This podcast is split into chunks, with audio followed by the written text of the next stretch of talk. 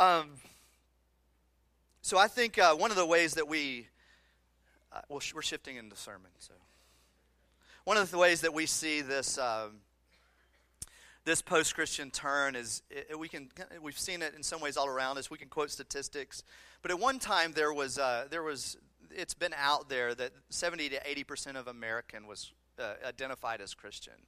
What they're discovering that is it's really more like seven percent, seven to eight percent actually in the United States identifies in, in any real consequential way in their life as Christian. Um, but I like to think about it more in terms of uh, just the anecdotal evidence that we see around us.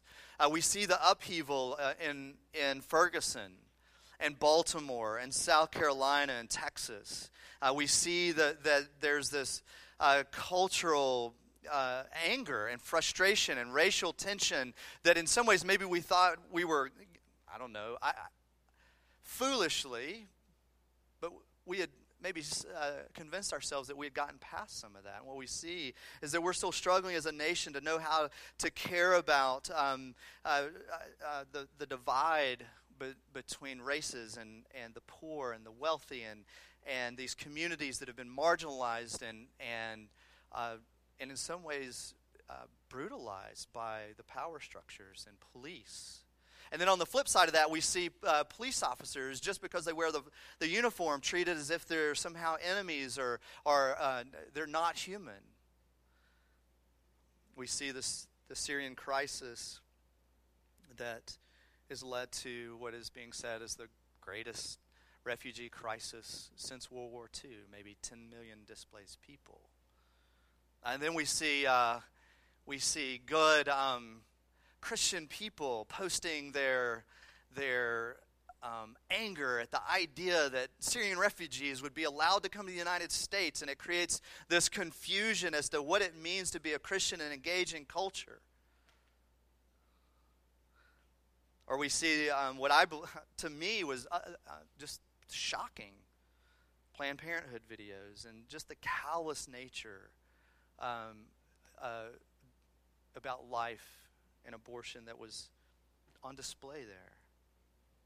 We see the exposure of Ashley Madison client list, and we uh, maybe you've heard of. I, I read a story recently of a pastor and seminary professor, beloved man who committed suicide because he knew he was going to be outed uh, when this uh, list was released. We see the whole, I, I don't know, circus around Kim Davis and uh, her defiance of of court orders and laws. John Hawthorne wrote an article um, that's gone around line. You may have seen it come across Facebook. He's a sociologist. And this is what he said. He says, As a sociologist, I've been as interested in the dramatic shifts in religious life in American culture as the next social observer. The data is compelling. We've seen a dramatic increase in the percentage of Americans claiming no religious affiliation, the, the nones, if you've heard that phrase or the Dones, right? The collapse of cultural Christianity, which is not a bad thing. It's not, even though I think a lot of the angst that we see, I'll say it this way: a lot of the angst that I see come across my Facebook feed is is uh, is because of the uh, the breakdown of cultural Christianity. Major demographic shifts in mainline churches and new pressures on traditional evangelical churches. Attitudes towards same sex marriage have shown massive change in a remarkable period of time. I mean, just stop and think about how, how quickly the acceptance of uh, the sale of recreational marijuana has happened in our culture. And I'm not even making an evaluation of that reality, just it's happened very quickly. Religious freedom claims are being made by those from non Christian religions or no religion at all. It's a little overwhelming. It's no surprising that many in the Christian world worry about persecution in spite of a near absence of it in an American context. And I, um, I throw this out there, it's free. Um, Kim Davis doesn't count as persecution. Certainly, the landscape is shifting, and we're trying to figure out where we fit. And that's true. So here's the question what should we do? What are we to do? As Christians? What does it look like for us to uh, see this shift and engage it, to not even know where all the shifts are going to happen and, and where they're going to end. What are we to do? Shall we retreat? Shall we protest? Let's march. Let's get out the signs and, and um, make our way known. Shall we get reinvigorated in the political process and apply as much um, uh, vigor and energy as we can to get the right people elected so that we get the right Supreme Court justices, so that we get the right legislators and the right president, because that's going to fix it? Is that what we do? What shall we do? That's the question for us today. And as much as I, I don't know, I don't I can see the post-Christian things at play here, even in Waco. If you don't buy that, it's coming, it's here. So, this is something that we all need to deal with. So, that's our question for today. What shall we do? Please stand if you're able for the reading of God's Word. We're in Hebrews chapter 13, starting in verse 1. I'm not going to read the whole, the whole section that I have printed here. Let brotherly love continue. Do not neglect to show hospitality to strangers for thereby some have entertained angels unaware. Remember those who are in prison as though in prison with them, and those who are mistreated, since you are in the body, also in the body. Let marriage be held in honor among all, and let the marriage bed be undefiled, for God will judge the sexually immoral and adulterous. Keep your life free from money, from the love of money, I mean, and be content with what you have. For he has said, I will never leave you nor forsake you. Now, skipping down to verse 13. Therefore, let us go to him outside the camp and bear the reproach he endured. For here we have no lasting city, but we seek the city that is to come. Through him, then let us continually offer up sacrifices of praise to God. That is, the fruit of lips that acknowledge his name. Do not de- neglect to do good and to share what you have, for such sacrifices are pleasing to God. The word of the Lord. The grass withers and the flower fades, but the word of God remains forever. Please be seated. Dear Heavenly Father, we thank you for this day. We thank you for your grace. We thank you that you do not leave us simply with our questions, but you lead you leave us, you have left us a way to live and be, a way to be uh, light and salt in this world. So I pray that even now you would transform us as a people uh, who, um, I don't know, love you and love our neighbor. And it's in Jesus' name I pray. Amen. So it's an age-old question, right? What are we to do with the Christian, with the culture we see around us? The, the, the, the when Christians, as, ever since they began to believe in Jesus, have, have tried to figure out what it looks like to live in a world that doesn't share their faith and that is often hostile to it. Um, certainly is is uh, often ambivalent You've uh, heard the answer to the old, the age-old that question uh, that Christians are to be in the world but not of it, right? Everybody heard that, or most people heard that. Do you know what that means? No. We throw. I mean, we, it's funny how Christians throw these phrases around that we don't really know what they mean. Um, so we're to be in the world but not of it. What does that mean? What does it mean? What is it for us as Christians to uh, be uh, participants in the life of the world, to be here and to be engaged and to be saved and, and left to um, live and, and carry out the, the kingdom calling in a world that's broken and broken and fragile, that's um, sometimes, as I've said, against us. So I think there's three options that are out there. Um, these uh, well, one, I want just we see uh, three options even in the the interaction with Jesus in the New Testament, right? The Pharisees, Sadducees, and the Zealots were all answering that question in, in a different way. What it looked like for them to engage or be a part, be in the world, believing what they believed. I think the Christian church ha, uh, takes one of these three different options often. One is fortification. It's isolating ourselves. It's building walls. It's, it's protecting ourselves against, um, against the world, against contact or against encroachment, against uh, the ideas of the world coming into the church or into our families or into our, our homes or whatever it is. It's fortification. Uh, this might be called the Christian enclave or, or the Christian ghetto. Um, another option is domination.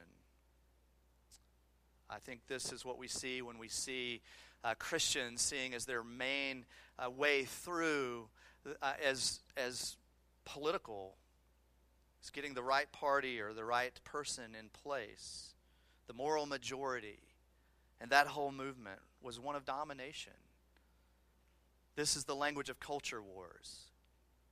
And um, I really to want to invite you to stop using that language and stop buying into the idea that we're in some kind of culture war. I really do.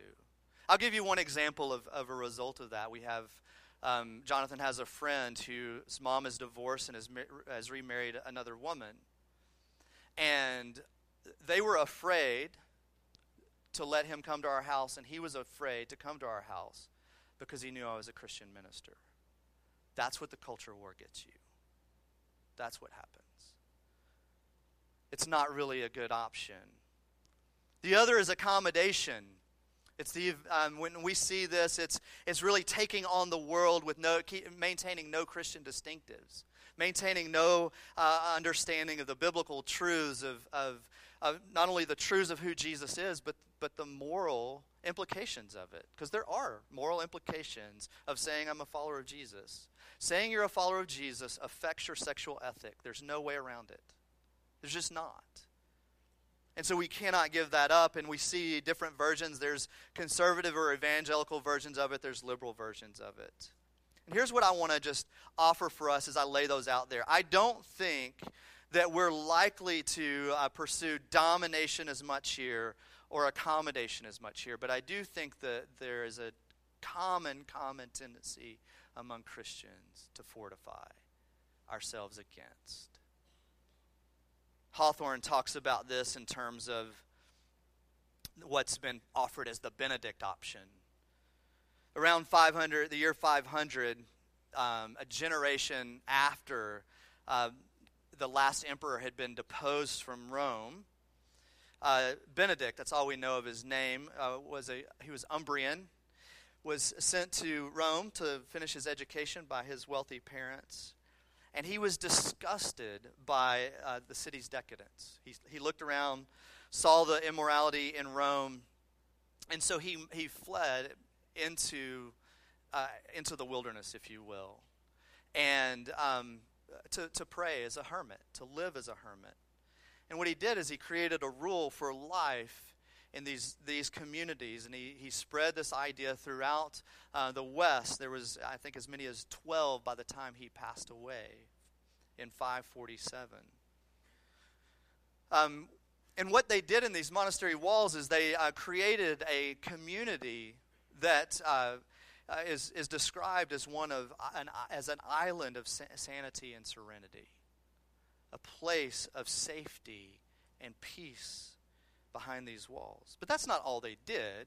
Uh, people who were gathered around these communities, the, the, the outsiders, if you will, were uh, invited to come alongside or uh, to be a part of what was going on in terms of the Benedictines uh, teaching them to farm and to, uh, to uh, teaching them the faith and, and other practical skills. So they engaged the world from within these walls. And so here's what I, I, I want us to ask is that the option?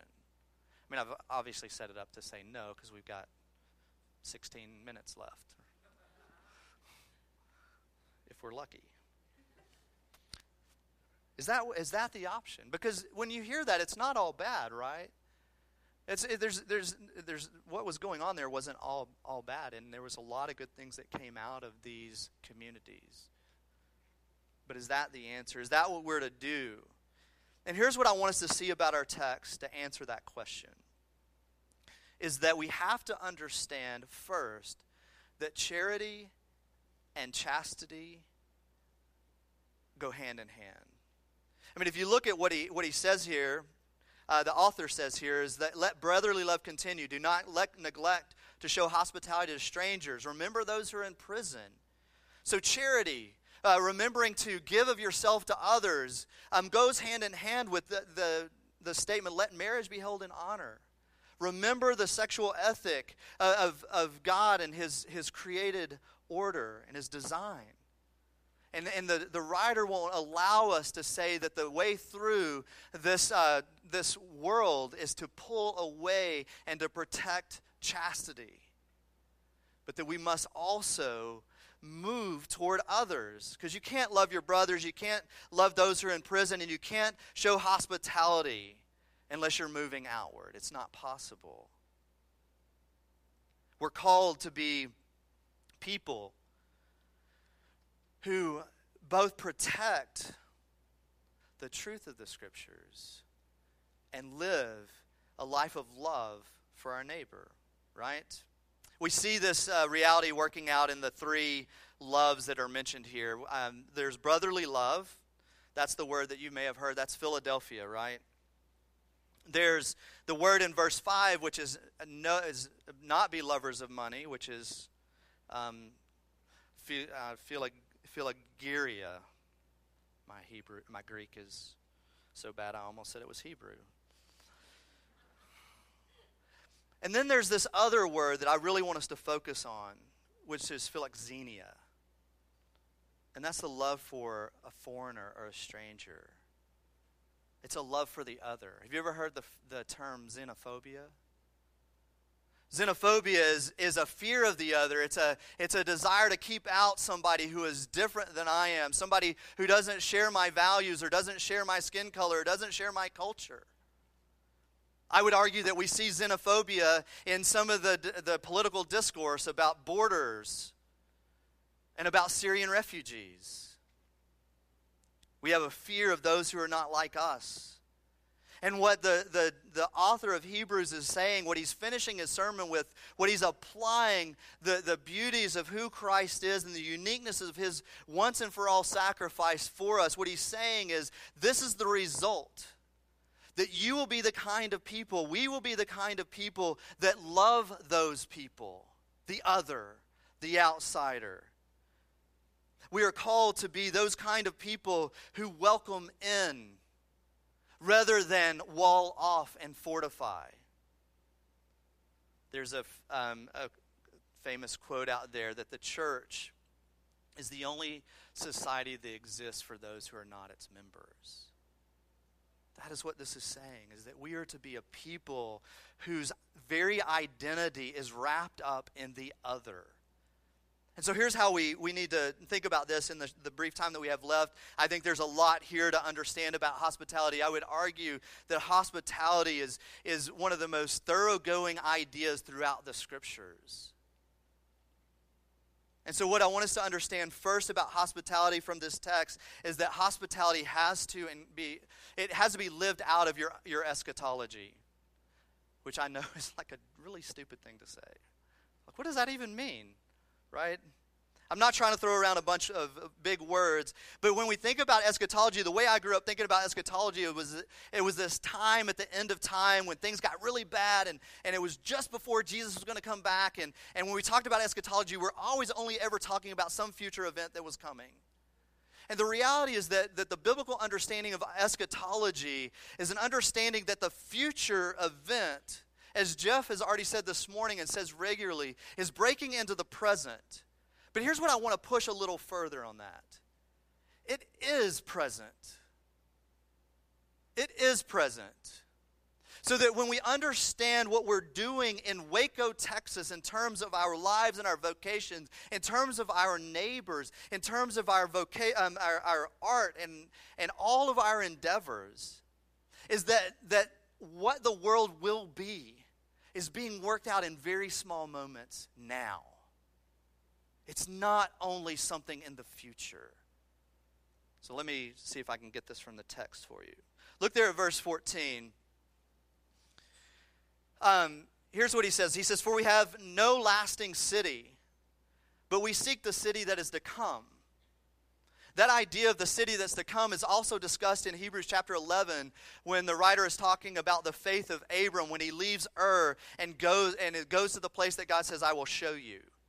And what the, the writer of Hebrews says is that Abram was not, he was not seeking simply his home in a geographic spot that existed in the world, but by seeking his home there, by following God there, he was also at the same time seeking a city whose builder and founder was God, the new heavens and the new earth.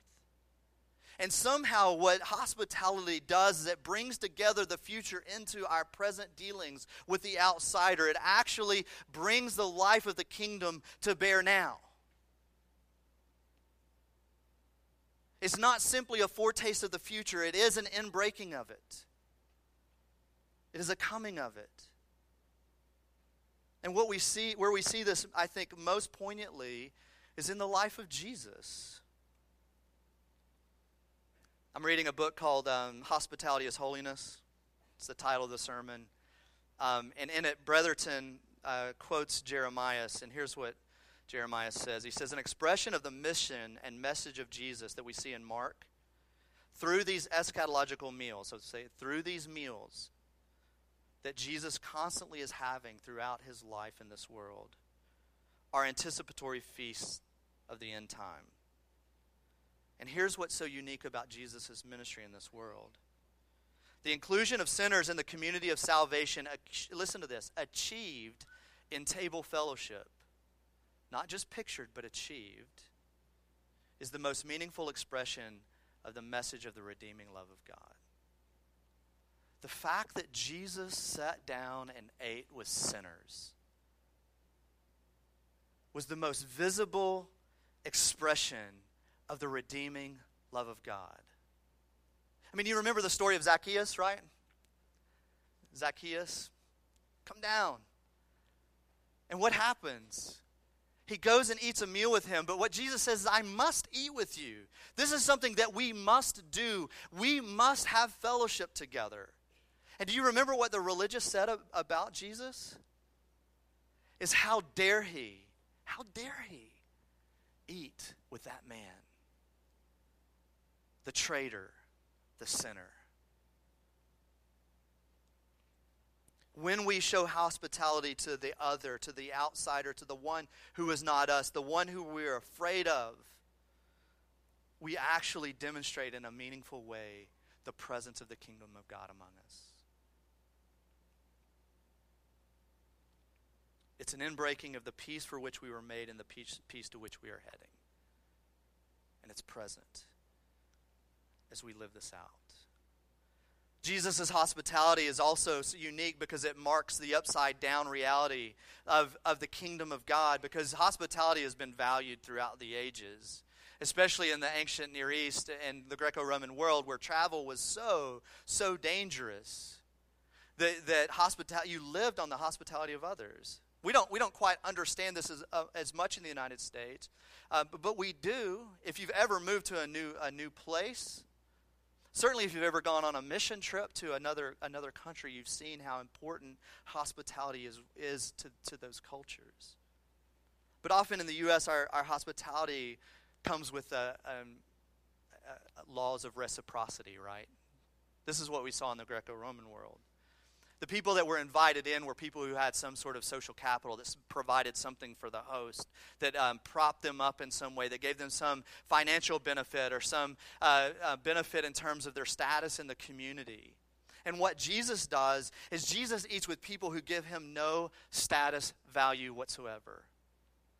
They, they actually get him killed. These are people that he becomes hated for associating with and thought uh, to be an, uh, uh, an unreligious man, a, a lawbreaker, because of his relationship to these people. Jesus teaches us that hospitality, our welcoming and inviting others in, is the very presence of the kingdom of God among us. Secondly, hospitality is if it's eschatology, I want you to also understand that hospitality is holiness. It is law keeping. Uh, Levit- Leviticus 19, right? When a sojourner, when a stranger sojourns with you in your land, you shall not do him wrong. You shall treat the stranger who sojourns with you as a native among you. And you shall love him. Listen to this. You shall love him as yourself. That's the law of God. For you were strangers in the land of Egypt. See what, see what God does there? This is the kind of people you were. And this is the kind of God I am. Because you were strangers, I brought you out and gave you fellowship and called you friends. And so now I tell you that you shall do the same thing with others. In Deuteronomy 24, when you reap a harvest in your field and forget a sheaf in the field, you shall not go back to get it. It shall be for the sojourner, the fatherless, the widow, that the Lord your God may bless you in all the work of your hands. You shall remember that you were a slave in the land of Egypt. Therefore, I command you to do this. The law of God. And so, what we see in the life of Jesus is that he takes the law of God up a notch, like he does in other places. The, the Beatitudes is one of them, or the Sermon on the Mount. But what Jesus does is he, in a sense, takes the law of God and he, he pushes it in further because what the, the religious who understood the law of God, uh, uh, when they thought about the sojourner and, and hospitality, what they also understood is that certain people couldn't come into your home because if they did, then it made you ritually uh, impure and you couldn't go worship at temple and now you were a sinner too. Man, if this man was a prophet, he would know what kind of woman was touching him. Right? You know that happens at a meal? The woman who wets Jesus' feet with her tears. Jesus turns it on his head in such a way that rather than sin flowing to the host, the, the forgiveness and life and healing flows from the host to the sinner. And he invites us to be a people like that. Bretherton says this the table fellowship with sinners and the reconfiguring of Israel's purity boundaries, which Jesus' hospitality represents, signifies the heart of Jesus' mission. This is the church. This is what it means to be the people of God. We are the kind of people who invite others in.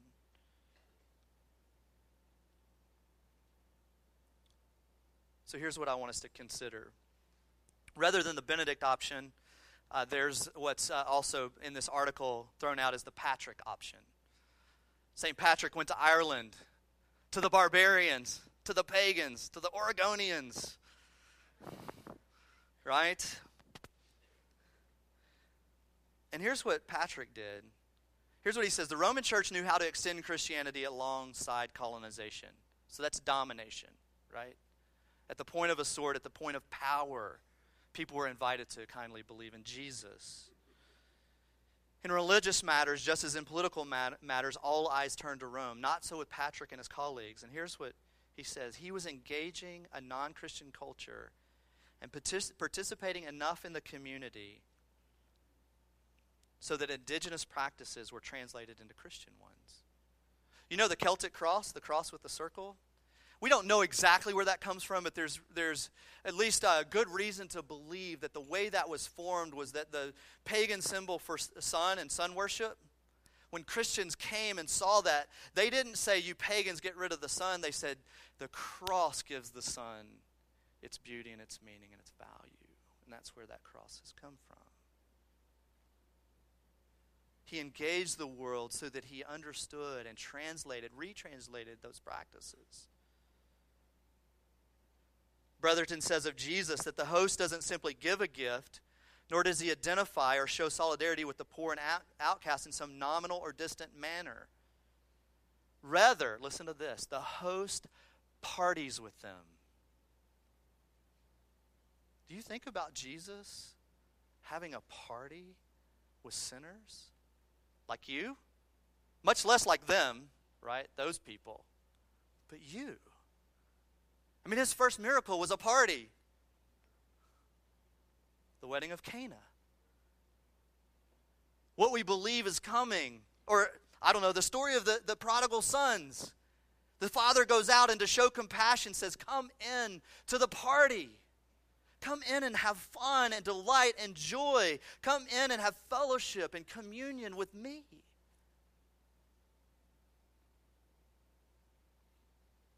Romans Y'all are in Romans, right? Here's what Romans says toward the end, where we're wrapping up the gospel with a nice little bow. Therefore, welcome one another as Christ welcomed you for the glory of God. Hawthorne goes on to say about Patrick, he didn't just see himself as a missionary to the Irish, he thought of himself as one of them. He really didn't have us them categories. He identified with those he was trying to reach. They weren't actually treated as barbarians, but engaged as potential friends, created in the image of the Almighty God. That's what hospitality looks like. Here's what I want us to ask What does this look like for you? What does this look like in the church? What does this look like in our homes? What does this look like in our vocations?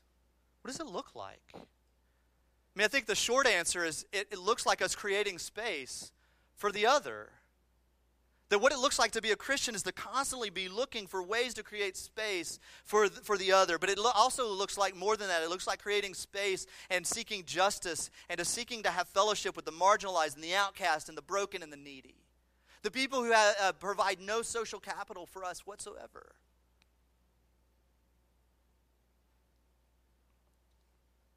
Are you familiar with the story of Jean Valjean? Right? We all love that story, right? So here's a, here's a man who's a, a thief, a beggar, he's, a, he's poor, which leads to him thieving. Um, and he's on the run. He's looking for a place, and he's invited in by a bishop who, who welcomes him into his home. And then he steals his stuff, right? And I think about hospitality, and I think, man, hospitality is, is great right up until you steal my stuff. No, seriously. I know it's funny, I get it. But think about it. So I think about hospitality. I'm like, hospitality is great as long as I have money at the end of my budget that allows me to give something away.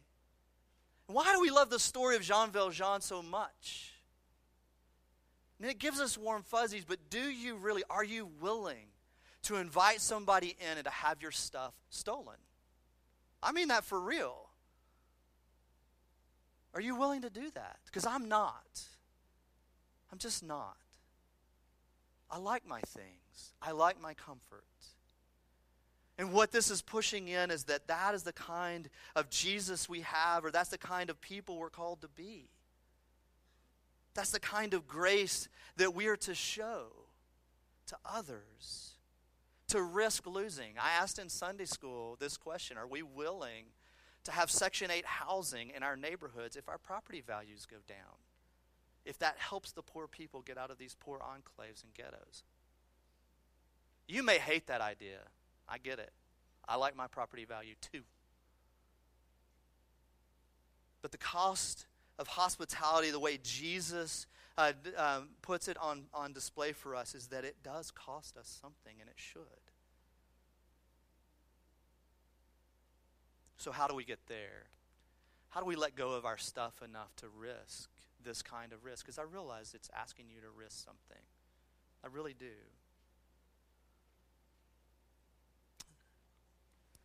I think it comes from where I ended the passage, verse 13. Therefore, let us go out to him outside the camp and bear the reproach he endured. Let us go to him outside the camp to the gate, right? Uh, this place outside the camp is out. Um, verse 12, he says the gate. Jesus also suffered outside the gate in order to sanctify the people through his own blood. So this this metaphor of going to the gate and outside the camp, that's where outsiders are. If you in the in the Hebrew mind, if you were outside the camp, you were lost. You were the other. You were the person who had no hope in the world. And what, what um, the writer of Hebrews is connecting our, our call to hospitality to is this idea that Jesus went to the gate.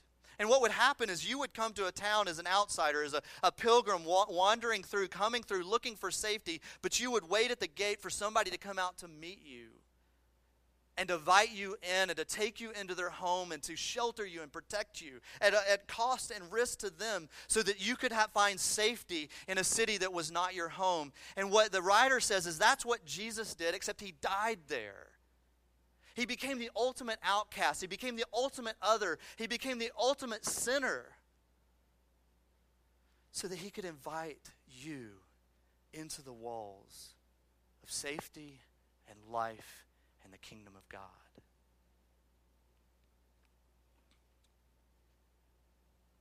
So, if it helps you to hear hear it this way, the law of God says you must do this. There is no getting out of it. But I would rather you hear it this way. The grace of Jesus teaches us that this is what his love is like toward us. And it invites us to love other people that way. It invites us to be the kind of people who welcome in, at risk to ourselves, the other. Do you believe that Jesus has done that for you? Leviticus 19 gets inverted so that the sojourner, rather than the person in the land, becomes the witness of God's welcome. The outsider, the one who has no place to lay his head, becomes the witness to it of God's welcome to sinners. Hawthorne goes on to say this This is not the time for Christians to fret about decline of influence. This is for us to a time for us to engage as we did 1500 years ago. And I will add because we have been overwhelmed by the welcome that we received at the gate 2000 years ago. Let's pray. Father, I thank you for your grace and your mercy. I thank you that Jesus I am invited us in. Uh, that he not only uh, he not only welcomed us, but he threw a party um, and has promised a great one in the future. But I pray that we would be a kind of people who believe that your grace is so profound to us that we take the risk of having our stuff stolen. Lord, I pray that you would teach us to be a people who loves and invites others in. And it's in Jesus' name I pray.